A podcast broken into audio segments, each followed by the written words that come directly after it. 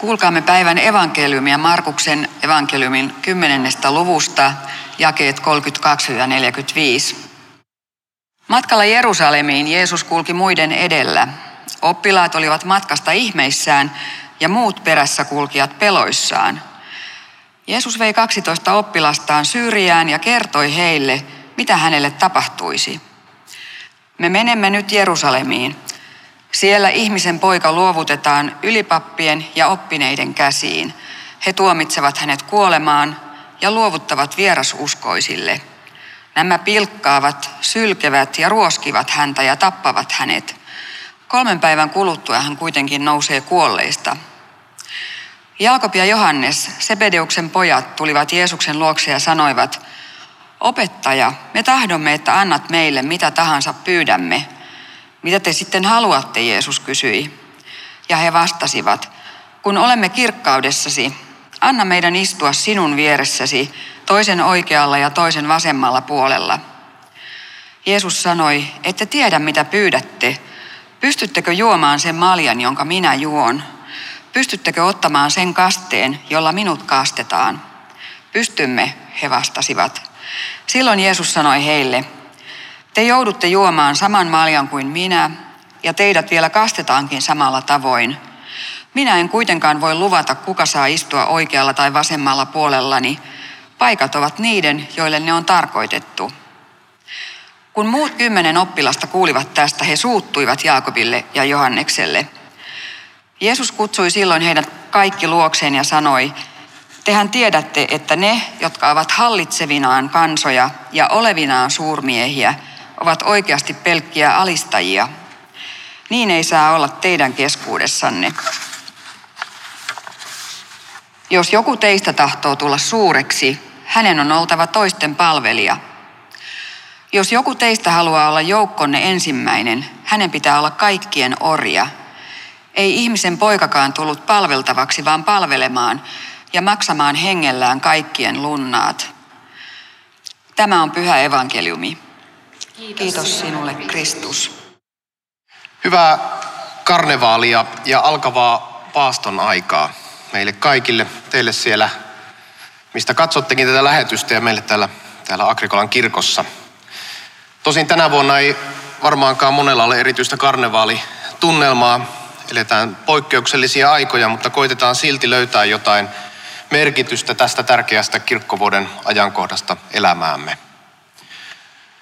Monelle karnevaali tuo mieleen uutiskuvat tai mielikuvat Rio de Janeiron tai New Orleansin karnevaalijuhlista. Ihmiset pukeutuvat värikkäisiin vaatteisiin ja järjestetään suuria paraateja ja samba soi. Moni ei ehkä näe niissä mitään uskonnollista tai muutenkaan paaston aikaan liittyvää. Sen sijaan mielikuvat paastosta, tuhkaristeistä ja ankaran totisesta kilvoittelusta tuo täysin toisenlaisen kuvaston kuin räiskyvät ja värikkäät karnevaalikulkuet ja juhlat. Itselleni karnevaalit ovat olleet läsnä, kun usein ne on sattuneet hiihtoloman aikaan. Olen silloin ollut usean kerran Kanariansaarilla ja myös siellä on yleistä viettää värikkäitä karnevaalikulkueita ja juhlia. Jokaisella kylällä ja kaupungilla on omat juhlat, karnevaalit, eri yhteisöt tuovat soittajat ja kulkueet. Ja kiinnostavasti se on tuolla turistisaarilla myös täysin paikallisten juttu. Mielenkiintoisin yksityiskohta minusta on Kanariansaarten tuhkakeskiviikkona vietetty sardiinin hautajaiset, jossa kulkueen lopussa kannettiin valtavaa tehtyä sardiinia hautajaissaattueessa ja siihen saattueeseen kuului piispoja ja nunnia esittäviä ihmisiä sekä miehiä, jotka oli pukeutuneet itkiä naisiksi. Karnevaaliin kuuluu jollain tavalla elämän asioiden muutos ja erilaisten rajojen, myös pyhien rajojen rikkominen. Karnevaalin taustaa ei täysin tunneta. Sana ilmeisesti viittaa latinaan, sanoihin carnem levare, eli lihasta luopuminen. Mutta koska karnevaalit usein on aika suuri grillijuhla ja lihaa syödään niin paljon, niin alkuperä ei sillä tavalla ole täysin varmaa. Se saattaa myös liittyä antiikin Rooman Saturnalia juhlissa käytettyjen carrus navalis -vaunuihin. No, joka tapauksessa perinteellä on pitkät juuret pitkälle menneisyyteen, ei pelkästään Rooman valtakuntaan, vaan myös Mesopotamiassa osattiin juhlia pyhien uskonnollisten kausien edellä. Samoin juutalaisuudessa on Purim-juhla, joka on hyvin varsin samantyyppinen rieha. Euroopassa sitten keskiajalla karnevaalit ja paasto liittyi lähtemättömästi toisiinsa. Erityisesti katolisissa maissa sekä karnevaalin että paaston tapakulttuuri on säilynyt vahvana, mutta myös meillä se näkyy tässä laskiaisperinteessä. Siis tuhkakeskiviikkoa edeltävät sunnuntai, maanantai ja tiistai ovat niitä laskiaispäiviä, karnevaalipäiviä. No, me näemme tämmöisen kiinnostavan jännitteen karnevaalin ja paaston välillä, ja niin se nähtiin myös keskiajalla. Mutta kyse ei ollut eikä tai ole pelkästään siitä, että me vietettäisiin jotain ilojuhlaa vastakohtana ankaralle ja hartaalle paastolle. Sen karnevaalin luoman jännitteen tärkeämpi puoli on sosiaalinen rituaali, jossa kyseenalaistetaan kirkon ja valtiovallan järjestyneisyys. Kyse ei ole siis syömisestä ja juomisesta. Karnevaali edustaa toisenlaista tai vaihtoehtoista yhteiskunnallista arvomaailmaa ja haluaa tarkastella sosiaalisia ja kirkollisia normeja toisesta näkökulmasta. Tähän näkyy naamiaisasuissa eli uusien roolien ottamisessa. Karnevaalissa oli mukana anarkistista käytöstä, jossa naureskeltiin normaalin elämän vakavuudelle. Jopa laittomuuksia ja mauttomuuksia sallittiin tässä poikkeustilanteessa. Tämä vaihtoehtoisuuden idea tulee jo siellä antiikin juhlissa ja muissa vanhoissa esikristillisissä perinteissä. Silloin orjat saattoivat esiintyä herroina ja ihmiset yhteiskunnasta riippumatta söivät yhdessä samassa pöydässä. Kylähullusta tehtiin hetkeksi kuningas, ökyherrat ja piispat palvelivat köyhiä ja raihnasia. Karnevaalin tärkeä puoli oli sosiaalinen. Kyse ei ollut yksilöiden omien nautintojen täyttämisestä, vaan sitä vietettiin yhteisönä. Isossa mielessä koko yhteisön voimin. Ikään kuin tämä yhteiskunnallisen järjestystäkin laajemmassa näkökulmasta katsottuna. Kaikki oli mukana tavallaan, siis vähän siitä näkökulmasta, niin kuin Jumala näkee koko ihmiskunnan, ilman tämmöisiä yhteiskunnallisia arvoasetelmia. Ja karnevaalin se kokemuksellisuus siirti sivuun kirkollisen dogmaattisuuden ja yhteiskunnallisen byrokraattisuuden. Ja tällainen tapa vapautti ihmisiä sisäisesti ja sielullisesti. Sitten taas heti karnevaalin jälkeen paasto antoi puolestaan mahdollisuuden syventyä pohtimaan näitä vapauden kokemuksia ja ehkä toiseuden kokemuksia. Mitä taivas, helvetti, kuolema, valta, mitä ilo ja suru ovat. Ja samalla kun karnevaali kertoo elämämme rakenteiden turhuudesta, niin samalla se nosti esiin niiden merkityksen. Karnevaali demonstroi, että ihmiselämän suuret kysymykset ja ihmisyyden, kirkon ja yhteiskunnan normit eivät ole vain byrokratiaa. Se kertoo, miltä näyttää, jos nuo normit puuttuu, mitä on niiden takana, miksi ne on olemassa. Karnevaalin kaos ehkä kertoo, että hetken hauskuus ei ole pysyvää, vaan me tarvitsemme hyviä ja kestäviä rakenteita elämäämme ja yhteiskuntaamme. Meidän elämämme ei voi perustua maallisiin asioihin, mutta emme voi myöskään elää täyden anarkian vallassa. Hyvin samantyyppinen jännite ja näkökulma siitä paljastuu tämän sunnuntain evankeliumitekstissä. Ei ihmisen poikakaan tullut palveltavaksi, vaan palvelemaan ja maksamaan hengellään kaikkien lunnaat. Tämä Raamatun teksti katkelma avaa koko Markuksen evankeliumin meille. Tämän yhden ajatuksen avulla Jeesus liittää itsensä Jesajan kärsivään palvelijaan ja samalla liittää itsensä Danielin kirjan ihmisten poikaan.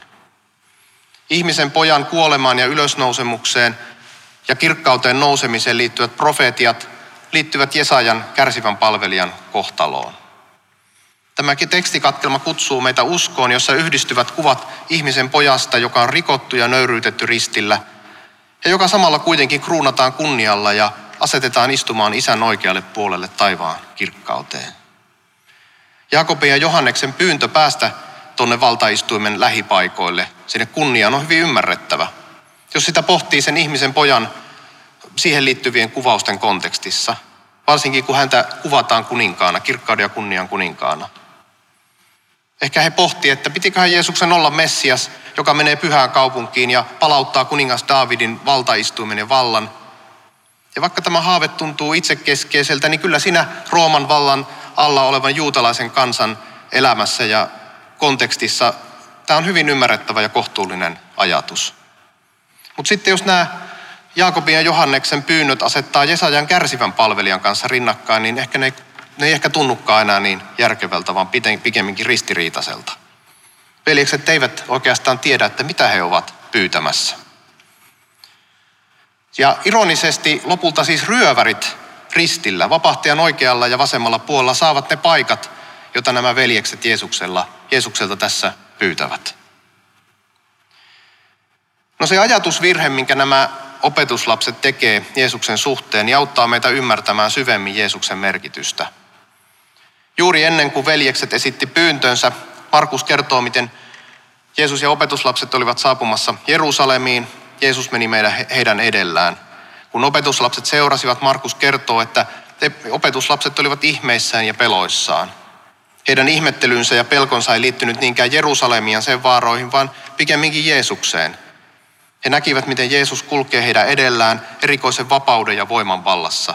Hän pitelee omaa kohtaloaan tiukasti käsissään ja näkee sen saavuttavan pian täyttymyksensä. Uudestaan ja uudestaan Markuksen evankeliumissa tämä sama voima synnyttää ihmisten parissa ihmettelyä ja pelkoa, kun he kohtaa Jeesuksen. Esimerkiksi opetuslapset, kun Jeesus tyynnyttää myrskyn. Sitten verenvuotoa sairastavan naisen kohdalla, kun Jeesus kääntyy ja kysyy, kuka koski vaatteitani. Näemme sen vielä uudestaan opetuslasten keskellä, kun Jeesus yllättäen kulkee veden päällä keskellä yötä. Lopulta se toistuu myös Markuksen evankeliumin lopussa, kun naiset pakenee tyhjältä haudalta. Ei siis mikään ihme, että opetuslasten tunnelmat olivat täynnä ihmettelyä ja pelkoa. Kun veljeksiltä kysytään, että tiedä mitä pyydätte, pystyttekö juomaan sen maljan, jonka minä juon? Pystyttekö ottamaan sen kasteen, jolla minut kastetaan? Ehkä heidän olisi kannattanut vastata, että eipä kyllä pystytä. Tai emme ehkä vielä. He eivät täysin tiedä mitään, että vain Jeesus voi kantaa tämän taakan ja tehdä vanhurskaaksi monet. Tämä on se malja ja kaste. Ja toisten opetuslasten suuttumus kertoo, että he kaikki epäonnistuvat ymmärtämään, minkälaista itsensä kieltämisen määrästä on kyse. Vasta hetkeä aikaisemmin Jeesus oli kertonut heille, että heistä tulisi kaikista viimeisimpiä ja vähäisimpiä. Mutta nyt hän asettaa itsensä heidän eteensä, kuten sellainen, joka uhraa itsensä muiden puolesta. Ja kun lopulta ristillä Jeesus juo maljansa ja ottaa kasteensa, opetuslapset hajaantuvat ja pakenevat kauhuissaan. Mutta tämä malja ja kasteen lopulta kyllä tulee heidän eteensä. Ylösnoussut Jeesus kertoo heille, että hän kulkee heidän edellään Galileaan, kokoaa heidät siellä niin, että he voivat juoda hänen maljansa ja ottaa hänen kasteensa. Joillekin tämä tarkoittaa marttyyriutta, mutta samalla tämä tarkoittaa, että he jatkavat palvelutehtäväänsä. Ja yhdessä Jaakobin ja Johanneksen kanssa mekin saamme jakaa tämän saman kasteen ja tämän maljan, jonka vapahtajakin. Meillekin annetaan istumapaikat hänen juhlassaan ja saamme osamme voittopalkinnosta, jonka hän on meille hankkinut, eikä meidän ole sitä tarvinnut tehdä. Jaakobin ja Johanneksen pyyntö paljastaa meille heidän perin tutun ja inhimillisen kunnianhimonsa, mutta samalla heidän rehellisyytensä.